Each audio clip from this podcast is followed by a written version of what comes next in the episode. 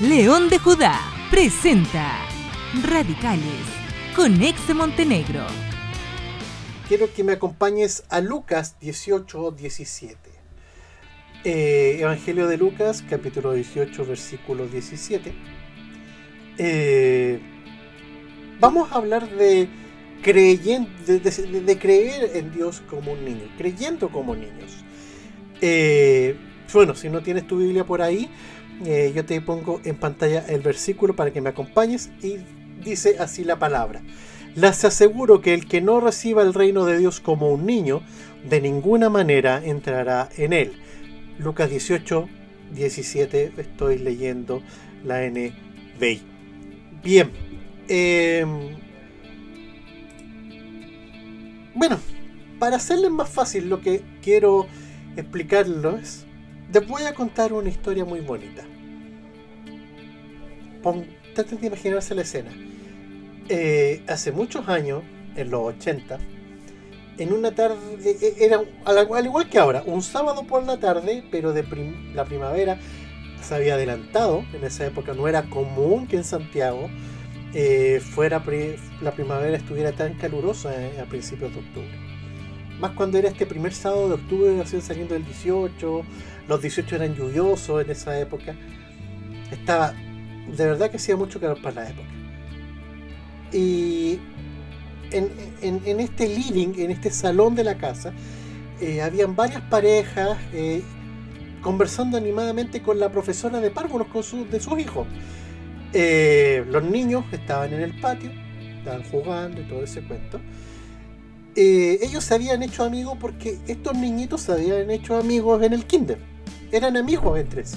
Entonces se empezó a dar la buena onda, se empezaron a hacer amigos de la tía, de la tía del, del kinder, se empezaron a hacer amigos los papás y este grupito se juntaba de tanto en tanto. Eh, pero esta tía, esta profesora, desde hacía un tiempo que ya no estaba tan alegre. Su rostro brillante, bonito, rosadito, estaba pálido. Había adelgazado y sus ojos, eh, de ser grandes y llenos de vida, se habían empezado a ir hacia adentro. Eh, ella nuevamente está embarazada, pero lamentablemente está teniendo los mismos problemas de su primer embarazo que terminó con la muerte de su primer hijo. Eso le dejó una profunda herida, eso incluso hizo tambalear su matrimonio. Y, ese amor de madre frustrada eh, lo volcó hacia, hacia su vocación, que eran estos niños, estos niños del kinder, y puntualmente por esos tres que estaban jugando en el patio, eran como sus regalones. Mientras los padres adentro, estamos hablando de los 80 en Chile, eh, estaban hablando de- del gobierno de turno, que era bastante duro, de la última teleserie que estaba parando, paralizando el país, de los resultados del apoyagol y de tantas cosas que existían por esa época. Ella, esta, esta profesora, este- esta tía del kinder, movida y motivada por esta maternidad truncada, va al patio a ver qué están haciendo los niños. La tarde está empezando ya a ponerse fría, el sol viene bajando y ella prefiere habilitar un sector de la casa para que los niños puedan jugar ahí y no se resfríen, no les pase nada. Al llegar al patio, ve una escena que la deja totalmente impresionada porque ella nunca lo había visto en su vida. Ella conocía muchos juegos de niños, pero nunca había visto esto que estaba pasando. Eh, habían unos cajoncitos así como dispuestos como en semicírculo. Otro cajón a modo de estrado, así como una, eh, un estrado. Eh, había un libro viejo en el medio de este estrado improvisado. Y, y cinco niñitos estaban mirando así como plop, así con la boca abierta. Y siguen las órdenes de uno de ellos que estaba detrás de este podio improvisado. Eh, este niñito era el más alegre de los cinco, era el más juguetón, el más tierno, era uno de los que siempre le gustaba estar acompañado de la profesora. Eh, Pero a pesar de tener una personalidad magnética, también era sujeto de, mucho bullying. Eh, era muy admirado por los mayores, pero los de su edad lo miraban como una amenaza. Eh, pero había algo en ese niñito tierno y a veces desvalido que no era usual. Había algo en su mirada, había algo en su voz que lo hacía ver distinto. Eh, no se le oye el niño curioso, preguntón y que siempre estaba preguntando cosas de grande, no, sino que sus palabras tenían un magnetismo que ella, como tía de Kinder, jamás había visto desde que lo conoció en pre-Kinder a los cuatro años. Esta mujer se acerca a la escena curiosa porque jamás había visto esto y comienza a oír lo que este niñito detrás de este podio improvisado estaba hablando. Dios sana y salva, hermano. Por eso Jesús murió en la cruz. Y tantas otras cosas que eran sacadas de un punto de predicación clásico. Eso era lo que estaba diciendo el niñito. Pero aquella, aquella frase dejó a esta tía de Kinder totalmente descolocada.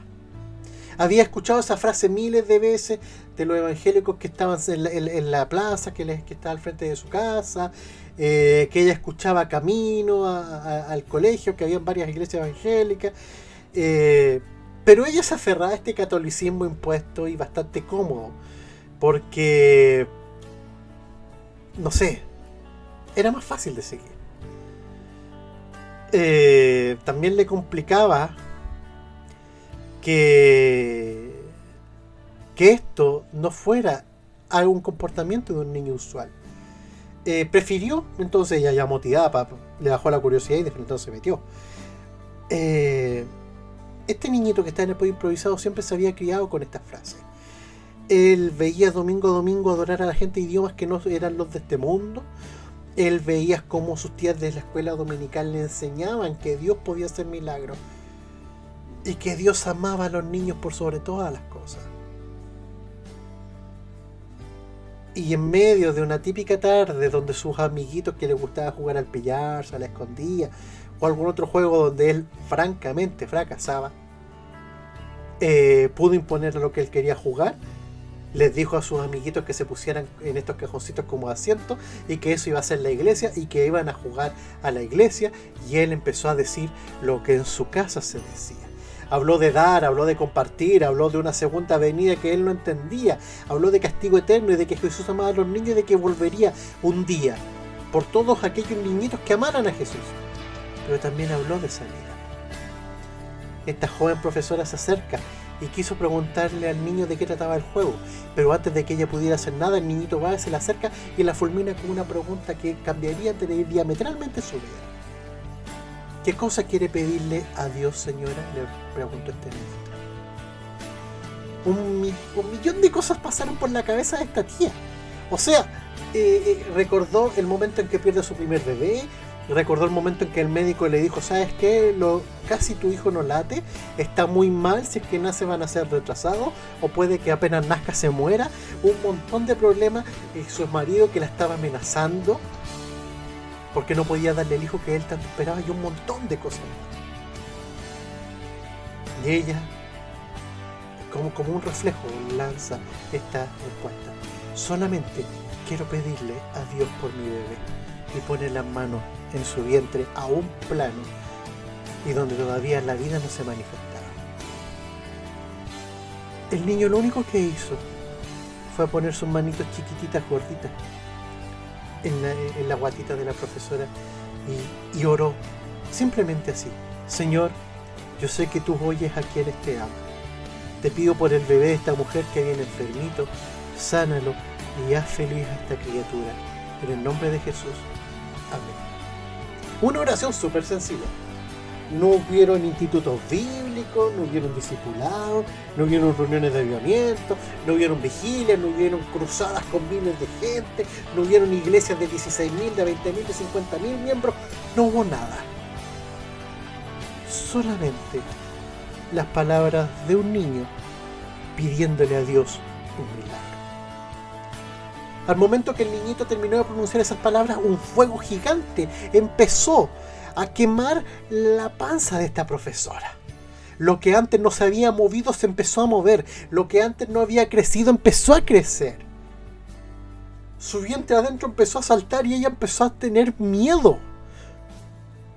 Nunca, nunca en, el tiempo que llevaba embarazada había sentido algo en su pancita. Pero ese fuego era precioso. Tal vez la llenaba de miedo, pero le encantaba, porque sentía que en ella había vida, que había paz y se sentía flotar y fueron los segundos más largos y más bellos de su vida. Las lágrimas, las lágrimas cayeron así solas. Un enorme peso en su corazón y en su alma se cayó y comenzó a volar. Siguió en ese estado por algunos segundos más Después de terminar la oración, volvió a, abrió los ojos y volvió a la realidad. Pero ya nada era igual. La noche se había vuelto linda, los niños se veían aún más lindos, su, su vientre tenía vida y por fin sentía vivo a ese hijo. Abrazó a los niñitos estos por largos minutos mientras lloraba y gritaba de felicidad.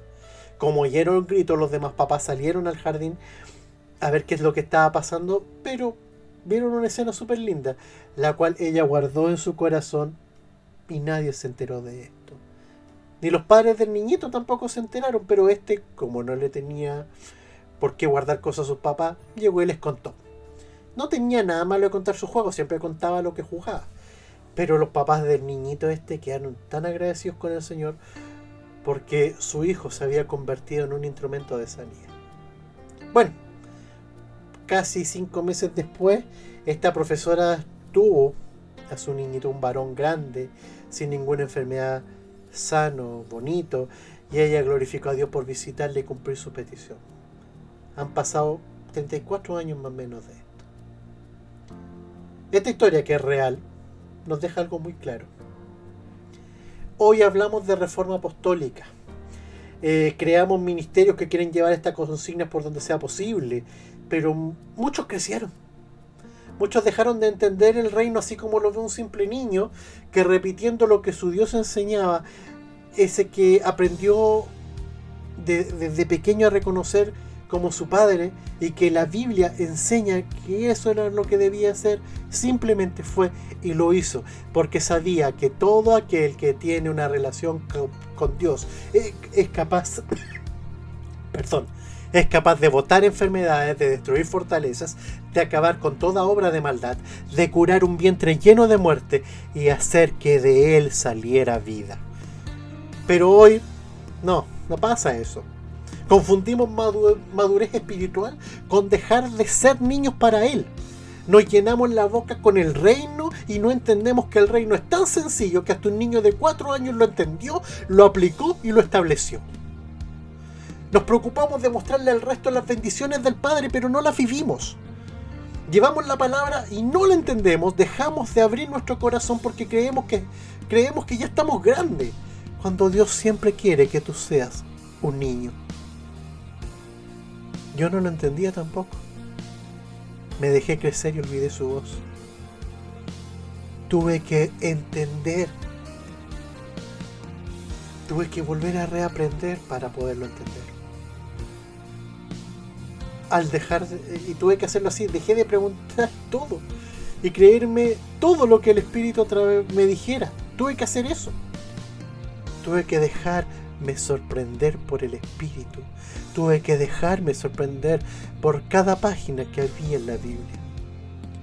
Y así pude entender el reino como un niño.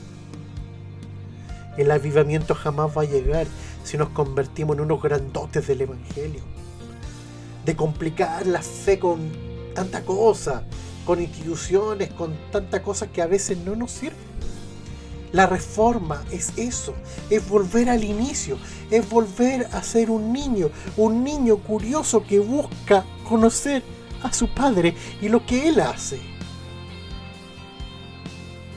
De un niño que anhela estar siempre con él, que no quiere que se le vaya porque es lo que más ama y lo necesita. Esa es la reforma, ese es el reino de los cielos. Es aquel donde millones de niños viven como hermanos, abrazándose, queriéndose y dejándose arrullar por el sonido de su voz.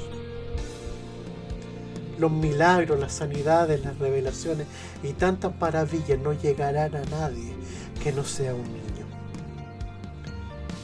No va a llegar a nadie que tenga malicia, que siga viendo lo malo en, lo que ve. Va a llegar a gente que depende en exclusiva de su padre para todo, para la comida, para el vestido, para todo. Porque sabe que su padre lo cuida, lo protege, lo mima, que lo enseña también y lo reta si es necesario. Pero ese es el niño que tú y yo tenemos que ser. Si no, todo esto va a seguir igual. Y los mismos adultos nos van a seguir mandando a dormir. Y ahí vamos a estar. Recuerden, muchachos, muchachas, amados, amadas, somos hijos de Dios, somos sus hijos, somos sus niños. Esa es la clave del reino. El reino es súper sencillo de entender, no es nada complicado. No necesitas de un instituto bíblico para entenderlo. Lo único que tú necesitas es dejarte sorprender por a diario. Porque la vida en él es, es distinta cada día. Todo, yo lo vivo ahora, mi hija todo el día se sorprende con algo que le hacemos. Eso es lo que quiere Dios de ti que tú te sorprendas a diario con lo que Él te da, con lo que Dios hace contigo, con tu casa, con tu familia, hasta en las peores pruebas que puedas estar viviendo, hasta en la enfermedad más absoluta. En eso Él quiere que te sorprendas como un niño y que te aferres a Él como cuando el niño se le aferra al padre. Yo he visto unos niños que se le ponen como lapa a los papás. Así Dios quiere que estés con Él. A él no le va a molestar que te le pegues, al revés, entre más te le pegas, más lo conoces, más luz tienes, más te puede usar, más te puede capacitar. Niños. Él no le entregó a los grandes ejércitos, sino que puso la alabanza en la boca de los niños y las fortalezas del diablo caen. Niños. No niños como Pablo habla de niños inmaduros, sino que gente que se deja sorprender y que entiende que es hijo. Y que como un niño chico va corriendo donde su papá, porque es el único lugar donde encuentra refugio y protección. Y vida eterna. Cuando dejamos de ver el reino como niños, es ahí donde nosotros entramos en esta religión si nos mantenemos como niños, en nosotros va a haber siempre esa búsqueda, esa hambre, esa necesidad de buscar. ¿En cuál de los lados quieres estar tú? Yo ya lo decidí. Yo quiero ser como este niñito de la historia que te conté. Quiero estar siempre ahí. Reconociendo que Él es mi Padre a diario. ¿Bien? León de Judá presentó Radicales con Ex Montenegro. Síguenos en Facebook, Instagram y YouTube como León de Judá CL. Visítanos en www.leondejuda.cl. Busca nuestros podcasts en Spotify y Apple Music.